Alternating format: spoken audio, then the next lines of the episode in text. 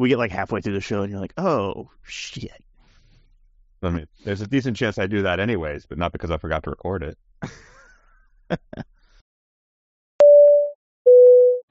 You're listening to Dots, Lines, and Destinations, a travel podcast with hosts Stephen Seagraves, Fosma Moon, and Seth Miller. Hello and welcome to episode 427 of Dots, Lines, and Destinations. I am Stephen Seagraves, joined by Mr. Seth Miller. How you doing? I'm doing okay. How are you? I'm doing all right. It's a rainy season, so you know, might snow here. Yeah, know, So it's, we had snow the other day. April snow just is not great for me. I, like I'm over I- it. Yeah, I still remember in college my plane getting de-iced going home on like Mother's Day weekend in May Oh God. in upstate New York. So, uh, yeah, that's my standard for is it a good idea or not? Um, so I, I think I think the big news for you at least is that there's a new airline coming to Lincoln, uh, Nebraska. To be clear, Lincoln, Nebraska. Another Lincoln. what, what other Lincoln is there? Uh, and and you're you are unexpectedly excited, or maybe expectedly excited. I'm amused by this. So, let's, it's not an airline. Okay. a little bit like uh, Janet in The Good Place. Not a robot, not an airline, uh, but it is. It's a charter operation. They've done up some branding. It's called Red Way, Mhm. and it's playing on the red of uh, the university. Yeah. Right, so fine. Uh, charter operated by Global Crossing. They're going to have 180 seat A320s or 183 seat A321s, I think, from the uh, release I saw Okay. and the plan is to serve seven cities twice a week each from during this coming summer. Hmm. They'll do two trips on like a Thursday, Sunday pairing, I think, and then there's a Monday, Friday pairing, and then there's a Wednesday, Saturday, depending on which city and destinations. And nothing flies on Tuesday, so Okay. it's an to recover and you know. And so are those are those flights like so they like they're basically out and backs for those Yeah. two days, and then So yeah, you do well. You do a no, maybe I misexplained it. You do a. I think I wrote it down. You they fly from like Lincoln to Austin, back to Lincoln to Atlanta, back to Lincoln to Minneapolis, and back. okay, okay, That's one day. I think that's uh Monday and Friday. That's the routing. Uh, Thursdays and Sundays, I if I remember correctly, it's to Orlando and then to Las Vegas. Okay. And then the other one is to Nashville and to Austin. No, Austin. I don't know. Nashville and somewhere else. okay. And how many of these have you booked? No, no, not yet. so my my problem is that they're start they're launching in June. I'm I have a couple of problems. One, I'm not sure when I'm coming back to the United States in June yet. Yeah. Uh, if I'm going to stay in Europe for the Paris Air Show or not.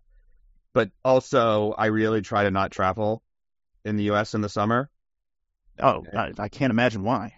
because it's going to be chaos. And uh, and expensive. Like fares yeah. are insane. yes, Like I think it was like nine hundred and something dollars to do Philly to Denver, yeah, it's a lot. which is insane. So anyway, so uh, th- Red Way, uh, they've got a basic economy product that's actually stupid cheap, and then everything costs some money, as you might imagine, uh, seats, bags, etc., including a carry-on.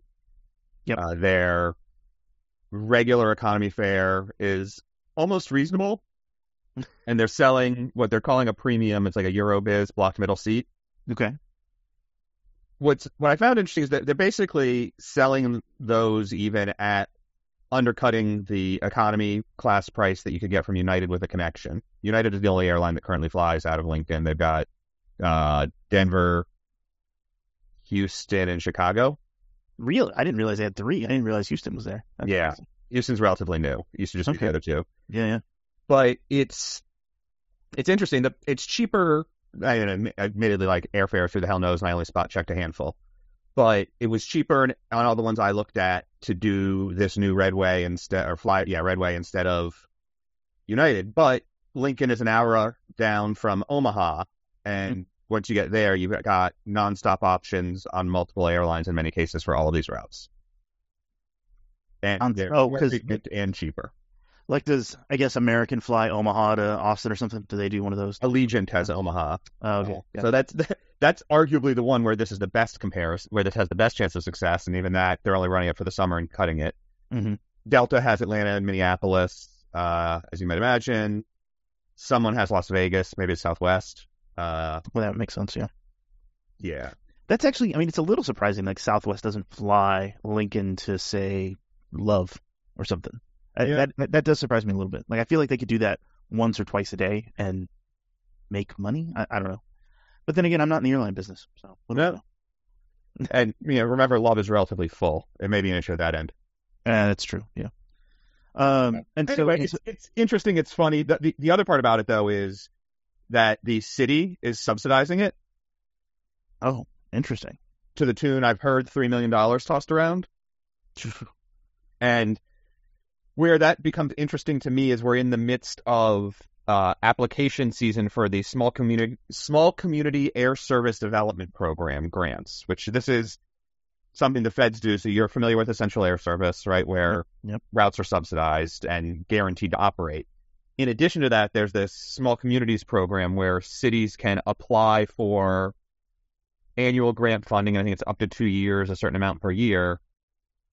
And it's this comes with a local match usually. Okay. So like the city or the chamber of commerce or local business, whatever, come together and like, we've got eight hundred thousand dollars that we are guaranteeing. We'd like you know matching funds from the feds or comparable funds from the feds. Doesn't have to be the same number to help us attract a new airline and provide revenue guarantees and whatnot. And every you know, fifty-ish apply every year, twenty to thirty get it. It's an interesting program. You see a lot of very small, uh, a lot of markets end up getting either regional jets, Yep. or uh, smaller slash alternate carriers. So last year, Breeze and Avelo were involved in a half dozen of these applications, Okay. right? And Sun Country was actually the I don't know, was a weird one in that rather than just flying connections, most of the time what the program brings is you get a connecting flight into a hub and then you're quote unquote in the network and people move on from there. Sun Country, and we talked about this last year at some point, basically won a bid by connecting, I think it was Rochester, hmm Minnesota, to Orlando and Las Vegas. Yep. And also to Minneapolis uh, for the connection. So this seems to me to be a bit of that play, but didn't wait around for the Fed funding to come through. They just are spending the money and doing it. Hmm. So I mean, with with college traffic, it's a little weird to do this in the summer for me. Like Mhm. it's it's a little strange because college is out right. and kids go home. I mean, maybe this is serving kids going home, but uh, even that I think is a stretch. Like to me, this Nah, is break. Start- doesn't start till mid June. Kids are gone.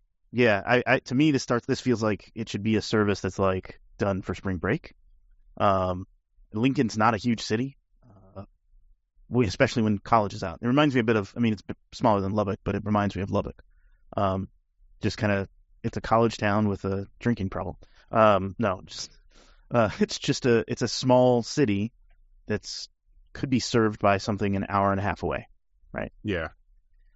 So it's interesting. I mean, Orlando, I think makes sense. Austin kind of makes sense. I don't know who wants to go to Three hundred thousand Austin. people with, and I don't know if that's including the students or not, but even if it is, that's not tiny.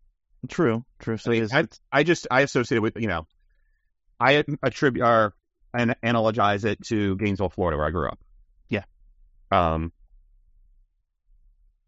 And Gainesville, which is 150,000, is half the size. Yeah. So and has supported Gainesville's that small. I didn't realize that. Without the students. Yeah. Huh. I, I would have thought it was a little bigger. It was only like. I want to say when I was growing up, you know, when I was there 40 years ago, it was probably 50,000, 60,000. So, Okay, yeah, yeah. I mean, Lubbock's bigger, but I mean, Lubbock and uh, It's close. Yeah, Link- 1990, we were under 100 yeah. in Gainesville. So it's three hundred thousand people. I guess I, I guess I just don't understand the destination. I like I don't know who wants to go to Austin in the middle of summer. Like that seems like a terrible idea. Um, but I guess people do. Um, Minneapolis kind of makes sense. Las Vegas makes sense all the time. yeah, Vegas and Orlando are the one. I mean, and and, and the dates they're flying them, right? Thursday, Yeah. Sunday. It's long weekend travel. I get it. Yep. I don't know if you get people doing the the off window, right? Like, Mm-hmm. is the plane going to fly out to Orlando empty on Sunday, or are people going to go for the Sunday to Thursday trip? Yeah, I mean they could, right? If there's they want to Yeah. away or something. I mean I, that kind of that makes some sense. Some Um, people will do full weeks. Like I, I get it, but it's I don't know. I want to I want to take these trips mostly because it's I just think it's hysterical that the lines exist, but I don't know what, which of them will still exist in September when I'll finally be ready to do it. Yeah, and uh, you were looking. I think you mentioned like there's not a lot of like good connection. Like you're not like you can connect. It's it's all unprotected, right? Everything's unprotected, right? They don't sell connecting flights, but Yeah. there's the way it's scheduled. There's only the one plane, Yeah, yeah. So There's, and there's only four gates at Lincoln, like four you know jet bridges at Lincoln. So I got jet bridges. That's not so bad. Um, again, I, I'm comparing to Gainesville, which for the longest time didn't. Uh, they used to have a uh, garbage can full of umbrellas that they'd use when it was raining. Seriously, a garbage can that they'd put at the bottom of the stairs, and they'd hand you a giant umbrella, golf umbrella as you walked out the door of the terminal. and then you had it when you had a little bin when you get to the end. had airport. it in at the other end that you put it in, and they wheeled it back to the terminal. Yeah, it's it's like uh, it's like the remote gates at, at Dulles. Yeah. freaking. Um, but anyways, uh, they're unprotected connections, but because it's just the one plane, I can't imagine you'd miss. The question is, like, is it worth doing? hmm and what which of the two cities would like that's why I sort of figured out which cities the airplane flies between every day. Like, could I do Atlanta to Minneapolis with six hours in between while the plane is going somewhere else or something like that? Yeah, yeah. Head downtown and grab a snack, grab a quick dinner or lunch. I don't know. The Quilt Museum. The Quilt Museum, yeah, for sure. Quilting Museum sounds fascinating. Uh, if you get stuck, you can stay at the lovely I-80 Hampton Inn. Um, five stars. Uh, yeah, there's not a lot. There's not a lot to do in Lincoln, I don't think. But I mean, I have I'm friends. not going to schedule it for a game day weekend. I'm not that. Yeah, stupid. yeah, yeah. I would say don't do that. Um, maybe that's really what it's for. At the end of the day, is like for football season when it comes around. Eh, probably Even- not. I mean, the, Even the then, the market- connections aren't great. the markets that it's serving don't do that. You know, the Friday and the Sunday flights, I guess, but they go to different places, and you'd think they'd need connection to other the Big Twelve schools. Yeah, they're big. No, they're Big Ten now. Nebraska's Big Ten, I think. Is Big Ten and Big Twelve different league Yes. conferences? Yes. Okay, Big Ten's like Purdue. Uh, you know, whatever. Yeah, I just remember that the Big Twelve doesn't have twelve teams anymore, so that was weird. exactly. Yeah, yeah. It's Nebraska's in the Big Ten. I they used to be in the Big Twelve. Um, and then you know A and M yeah, decided to go to you know SEC and stuff. Yeah, so but, but like they're not going to fly to some of those cities. So, Yeah, anyway. no, no, it makes sense. I was looking like, I mean, you could theoretically like rent a car or whatever and go up to Omaha if you wanted or something. So if I get stuck, I will probably rent a car, go to Omaha to escape. Yes. Yes. The only other thing I'll say is it's because it's public charter. Mhm. It's not like you have to sign an agreement that you're taking a charter flight. And Oh, really? yeah, and the rules are different. They're like, if we have a major schedule change, we'll refund your money. But our definition of major schedule change is more than 48 hours. Oh, so they just they get to operate under some different rules. Yeah. So if you're actually considering, and, I- and I'm only half-ass considering this, if you're seriously considering this, just note that it's not the normal commercial airline benefits and operations. What um does that mean? Um, like as far as if they were to cancel the flight, I mean, they basically can just refund your money. I mean, you're not going to sit around for a week and take the next flight. I'm guessing. Probably not. I mean, the next one should only be three or four days later, but probably Yeah. not. Yeah. Um. Okay. Well, I mean, it's interesting. There's there's a brewery really close to the airport.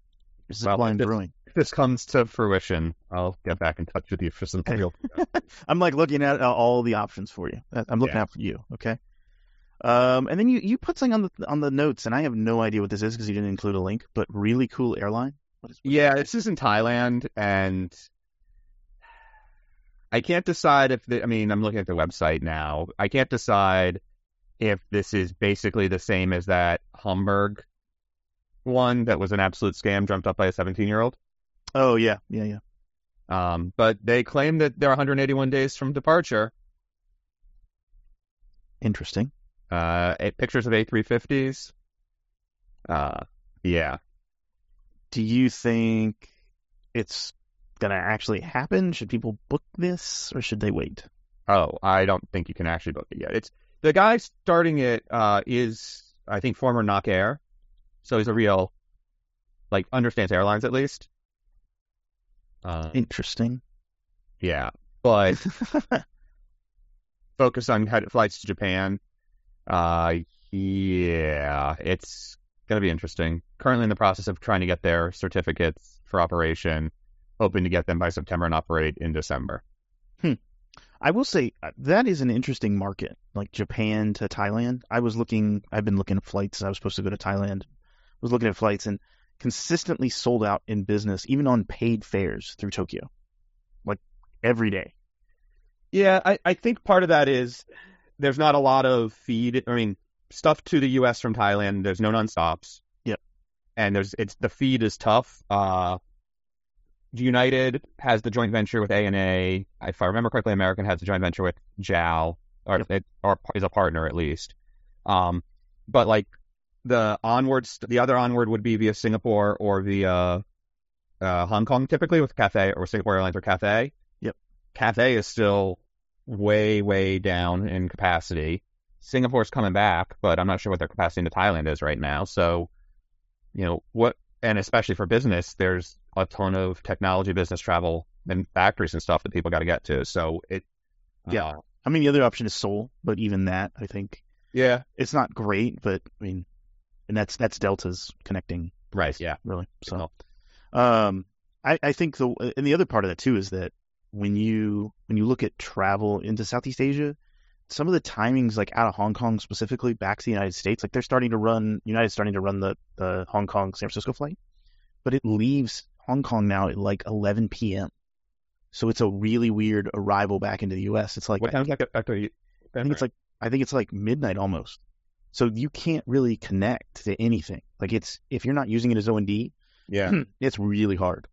Um, yeah, that's a weird choice. yeah, and I don't I don't know if that's because they don't want the crew, like if the crew. I don't even know what the reasoning would be because it's not stopping anywhere else. Like it's Yeah, and, and I mean the crew has to spend the day. Yeah. they're not doing, they're not round tripping that. or or unless they're taking up business seats, and they just No. fly the crew back. Like they don't. It, it lands at eight. Hey, sorry, I thought it was at one point it was later. Um, yeah, 10:30 p.m. departure lands at eight. Maybe it was daylight saving time mismatch. Yep. Um, that's still not great. yeah, yeah, exactly. If you're going back to New York or anything East Coast, you take a red eye. Yeah. So Yeah, it's really it's really weird.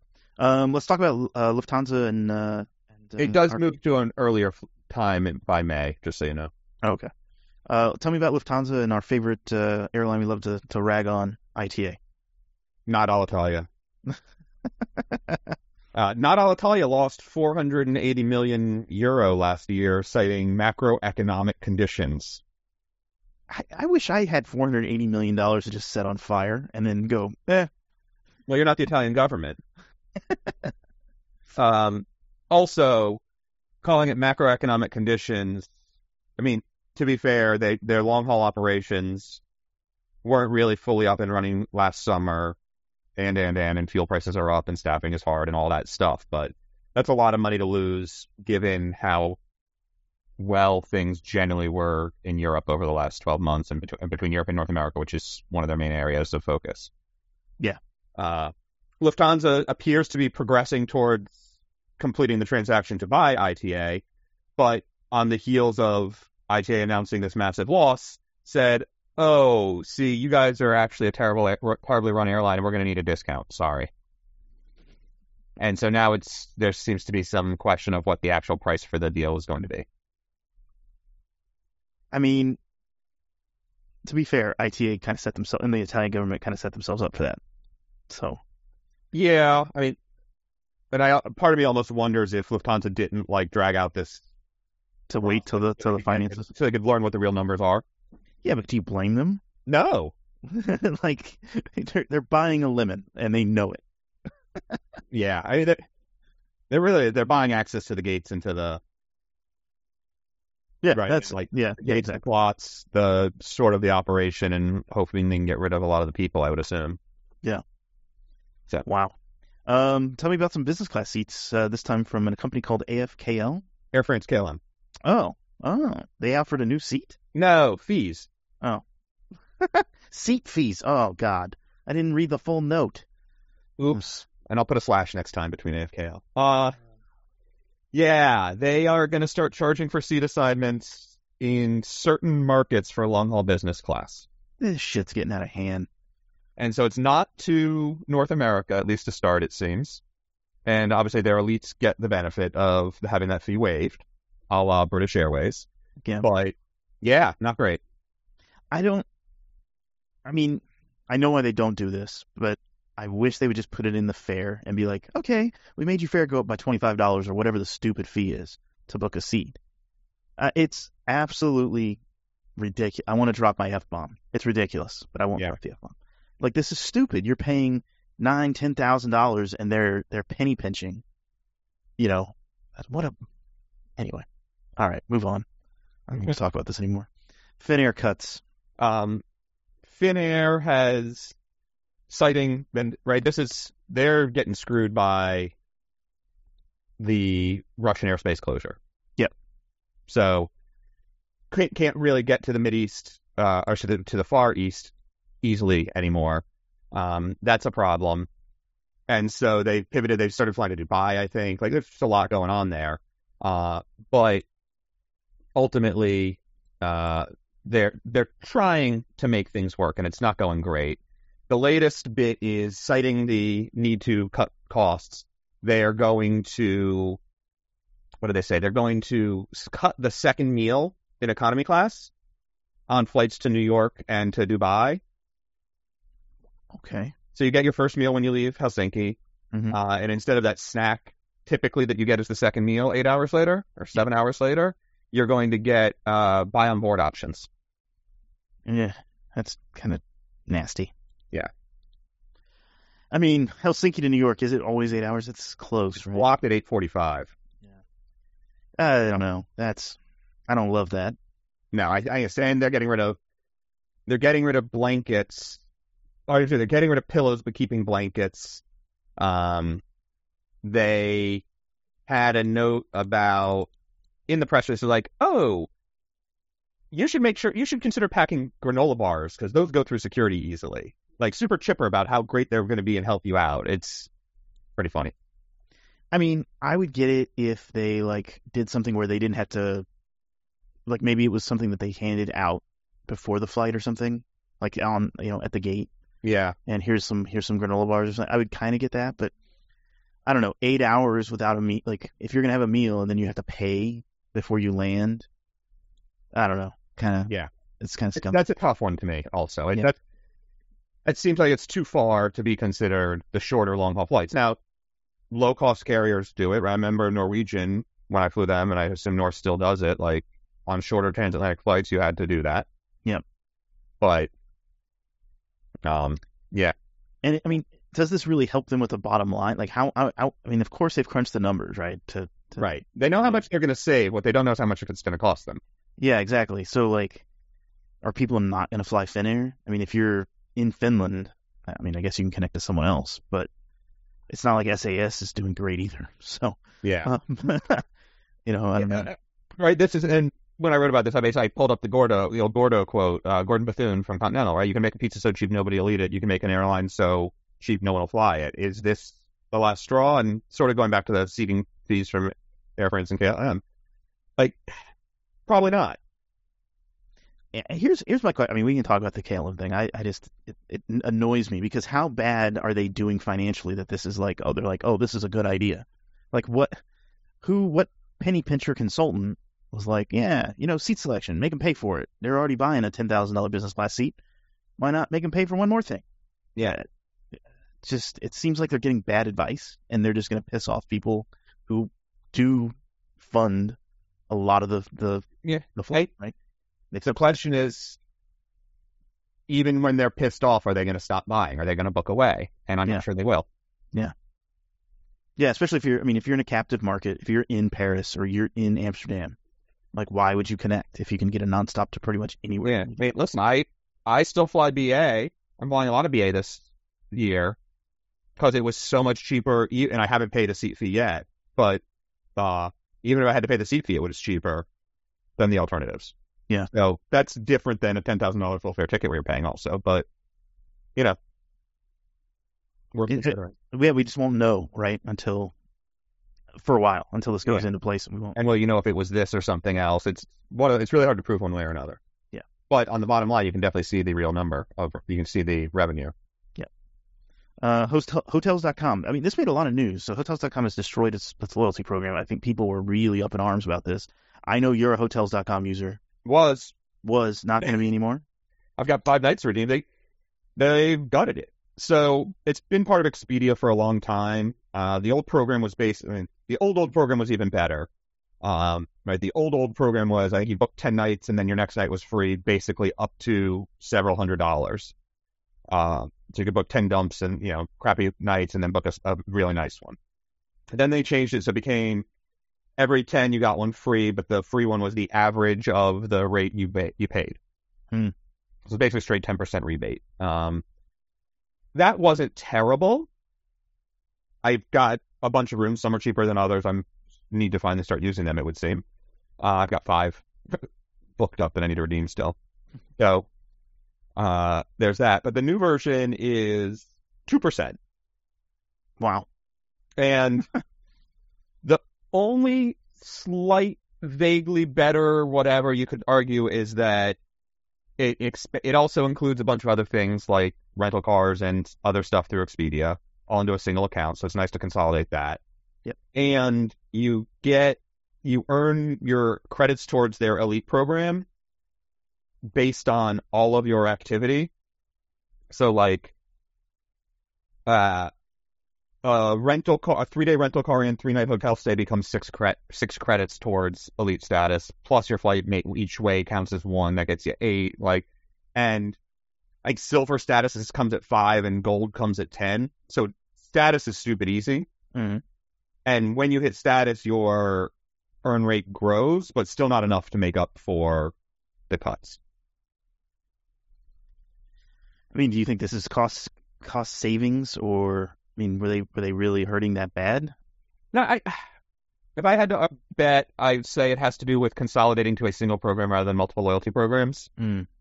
and then coming up with a you know sort of standard earn rate across all the stuff. I part of me also wonders if they're seeing pressure from hotels on commissions. Mm. Right. The the main reason the program could be so rich historically is that hotels, especially independent hotels, paying an OTA like Expedia for booking, could have been twenty to thirty percent in some scenarios. I got you. Yeah.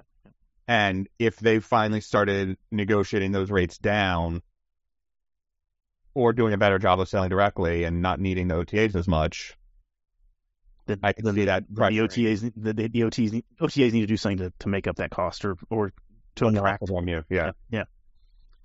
Wow. That's I mean it's interesting. I know there's a lot of people who use the hotels.com program. Like I, I, I you're not the only one. And so I was a little shocked that they've kind of gutted it this much, but they've again, they've got the numbers. So they clearly know this is how much it's costing them. Yeah. Um, but again, it won't you won't we won't see what it actually does to demand or usage until we have a little bit more data, right? Yeah, I, I, I mean, we probably won't see it all. Yeah. Again, so yeah, I mean, they, obviously they do have some of the numbers, but who the hell? Again, who, who knows? It certainly is a cost cutting measure. Yeah. Uh, then maybe and that- and, and they're going to lose some revenue too. So we'll Yeah. see. Um, Colombian Airlines are uh, going bankrupt, and the Air Force is Yeah. so Viva was trying, like, was falling apart for the last several months and was trying to merge with one of the, with Avianca, I think, and then someone else tried to buy them, and it got weird, and like they were like, "Hey, government, could you could you act on this? Like, let us know what's going on." And the government sort of never did, and just kept dragging its feet. And they're like, "Hey, well, we tried, we ran out of money. Goodbye." And then since they've actually collabed, that was it, they actually shut down operations in February. Since they've shut down operations, I think the government has finally approved the Avianca deal, but who the heck knows what's going on there now? There's some strict conditions about opening up slots and other things. Um, and then Ultra Air, which I had never heard of, but is one of the random low cost airlines with like six planes flying around, mostly domestic, Mhm. went out of business a couple weeks ago. oh things are going great. Yeah. And so the Colombian president has apparently offered up the presidential aircraft and potentially also getting the Air Force to like move people around, I guess, on whatever planes they have. I booked a flight on a 737 and I ended up on a C-130. Like, you know, rather than being stranded where you are with no way to get home. and there's like, you know, thousands of displaced passengers, so it's pretty bad. wow. Um, the other interesting thing about that, Colombia as, as a market in general, is Wingo, which is the local arm of Copa. Mhm. So, like a long time ago now, Copa bought into the Colombian market and rebranded. It was like Copa Colombia or something like that, and they rebranded it to Wingo, and they're flying international stuff. They're actually getting back into the domestic market to try to pick up some of this traffic too. Wow. So, I mean, do you think? I mean, with this uh, buyout, do you think, or this purchase of um, Avianca, uh, Yeah. or sorry, Viva, um, is is it going to be? Do you think this will relieve it, or do you think they're just going to struggle the same amount or more? if they can get some of the capacity back into service, that would be good. Yeah. Obviously, if they have to give up a bunch of gates and slots and whatever and can't, I mean, then I have to give up everything. So there's some opportunity there. But Yep. it, it'll be interesting to see just how much uh, comes back to life, but also at what price. Mm. Right? The, the challenge was Viva was a low cost and, you know, whatever, and Avianca historically is not. And so they do still have some cheaper fares, but like what what's the price point going to be with less competition? The fares are going to come up. Is that you know is there going to be demand at that price point? Yep. Interesting. Um, China Southern and China Eastern are going to get some max deliveries potentially. Maybe, maybe. Uh, they seem to think that that's going to happen. They've tried. Okay. Uh, or they, they they've announced that they, right these planes have been on hold for a long time. I think China Southern even announced that they're expecting more deliveries than were actually previously indicated, like previously announced as orders. Mhm. They want to accelerate them because they want to rebound and grow and restore capacity and all that other fun stuff. But I think China Southern also announced that it lost like five billion dollars last year. Oh. Well, when you're not really flying, Yeah. Speaking of, it must be nice. Um, to have money to burn like that, but also more to the point, just trying to like, we've talked about the max situation in China for a long, long time now. Um, since the grounding, basically, earlier this year, around January, like the first of, or what we thought was one of the last hurdles was crossed of getting it recertified, and they're flying again. mm-hmm. But getting new deliveries is still not really a thing. And the Chinese government basically has to say it's okay for deliveries to start again. And right now, U.S. China relations are not super strong. Yeah. So I don't know if they can like do a live TikTok stream of the delivery. oh Yeah. God.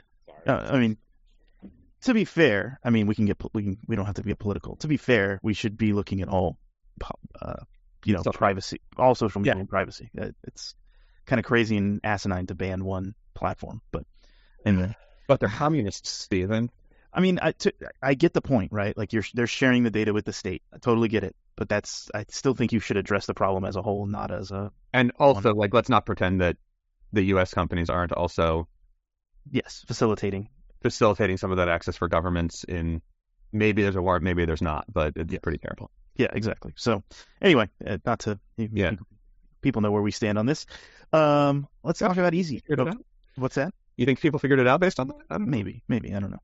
Uh, tell me about EasyJet's travel vision for 2070. so this was interesting. Uh, they put out a press release. I finally read it. I was like, yeah, whatever, whatever. But uh, it's they got so, EasyJet put out the press release. It's sort of like we got Britain's finest futurists to tell us what they think is going to happen. Okay. So uh, let's start with a bunch of these people uh, have a job title of futurist. and, but like some of the things that are being talked about as likely to have happened by then. Uh, 3D printed recyclable holiday clothes available on arrival at the hotel, so you don't have to have a suitcase. Digital holographic personal concierge accompanying holidaymakers to provide up to date destination information and advice autonomous rent-a-car vehicles at, on, at the destination, uh, week-long holiday package trips to the moon, in-flight entertainment beamed directly in front of passengers' eyes, doing away with the need to download shows before you fly or the need for onboard TV screens. Okay. 3D printed hotel buffet food serving up any all inclusive breakfast, lunch, and dinner that holiday makers desire and reducing food waste. Ergonomic and biomimetic sensory plane seats that adapt to passengers' body shape, weight, and temperature, providing ultimate comfort. In ear real time translation. Okay. Smart hotels with personalized holiday rooms that adapt and configure to travelers' needs and wants. Subterranean hotels built into the fabric of the earth that are super energy efficient and at one with the environment. Time traveling holiday experiences via haptic suits that allow you to visit visit historical sites and see how life would have played out in a prior era.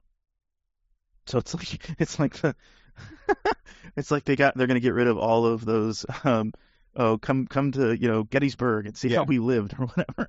Well, you'll go to Gettysburg, but you'll put on a suit and like be dirty immediately. I don't know. Uh, and the biometric heartbeat passports. This is another interesting one where they they'll be able to. Your apparently every heartbeat has a unique rhythm to it. Okay. Um, that people would be you you would just walk through and they can detect that heartbeat seamlessly and know who you are going through security and check in and everything else. I don't know that some of these seem reasonable. Um, the other thing I thought that was interesting in the study, and I'm trying to find it in this report now, is that like 85% of passengers will have eVTOL transfer between home and the airport by 2070. Wow. Straight up Jetsons play. I mean, 2070 is you know 47 years away. Yes. Um, some of this stuff does seem reasonable. I think like the the the topics of like, and and a lot of these things, like when I hear these like futurists, which I hate that name, but when I hear people talk about the future, a lot of the things are stretch goals, and like we're gonna make progress to these things, but you're never gonna get to that like the thing that's been talked about, like the hotels underground to save energy. I think what you're gonna see is actually like less of that and more just like how do we make a hotel more energy efficient? Like that Yeah. that'll happen. I think that's real. Or the food waste. I think that's a great one. Like we, I don't know, it's gonna be 3D printed. That that's the part of it that's weird to me. Is like, why are we calling it 3D printed food? Yeah, uh, no, Like, it, we it looks like a chicken breast, but it's really Tofurky, and we 3D Yeah. printed it. that and like 3D printed clothes to match. Like, if you want, I don't know. Like, if you want to get clothes at the destination, you can get clothes at the destination. I guess if it's 3D printed, is that because it's plastic and then they can melt it down into like the polyester and rebuild it as something else again? Because that I- sounds super uncomfortable to me.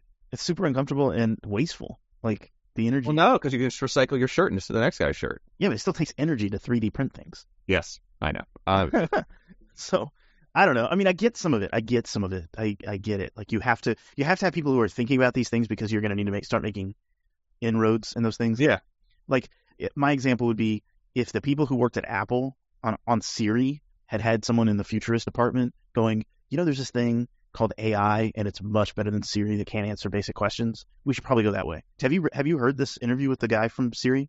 no. Uh, so he like I, I'm worried that you think AI is good at answering questions. no no oh, well it's not. I mean I I'll talk about that in a second. Uh, so um, this this this guy from Apple that they they were on the podcast or whatever we were interviewing, and he was like, it takes us uh, if if we needed if you needed to add a term to the database for Siri, uh, you had to do it in all the languages, and the recompiling of the database or re uh, packaging of the database took six weeks to do for one term. Like, how would this? How is this ever efficient? Like, that's why you need the futurist. You need the futurist to go. All right, here's what we're gonna do. We're gonna have a model, and we're gonna throw everything at it, and then it's gonna come up with some better. And you would probably get better results than whatever Siri's doing. Yeah. Because, like, in what world does six weeks for a database packaging make any sense? yeah, that's insane.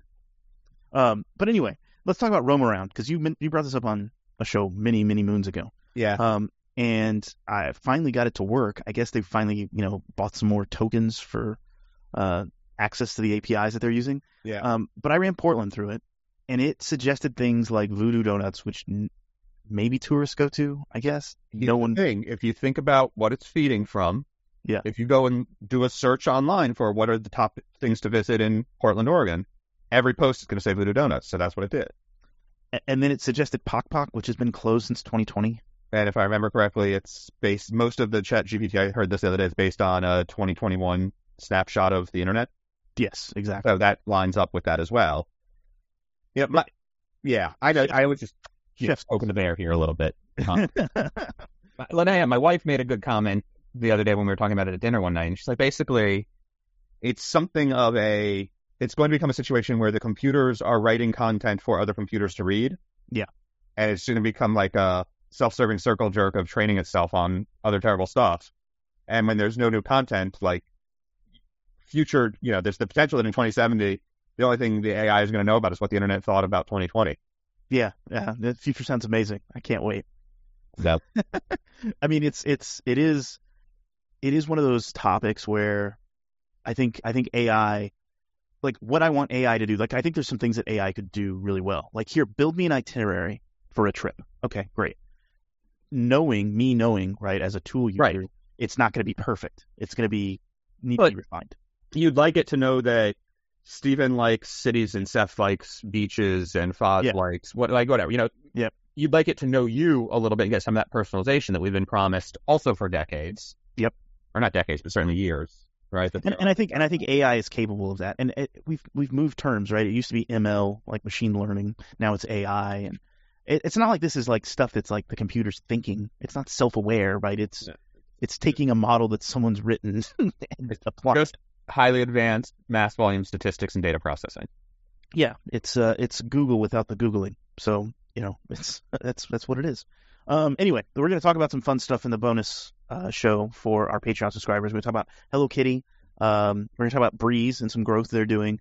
Uh, another uh, bit of news in, in Mexico, and then some stuff in Paris that's going on. So stay tuned for that um, for our Patreon subscribers. But to everyone else, thank you for listening. We love to hear from you. Leave us a tweet. Uh, you know, send us an email. We we would love to respond and, and have a conversation.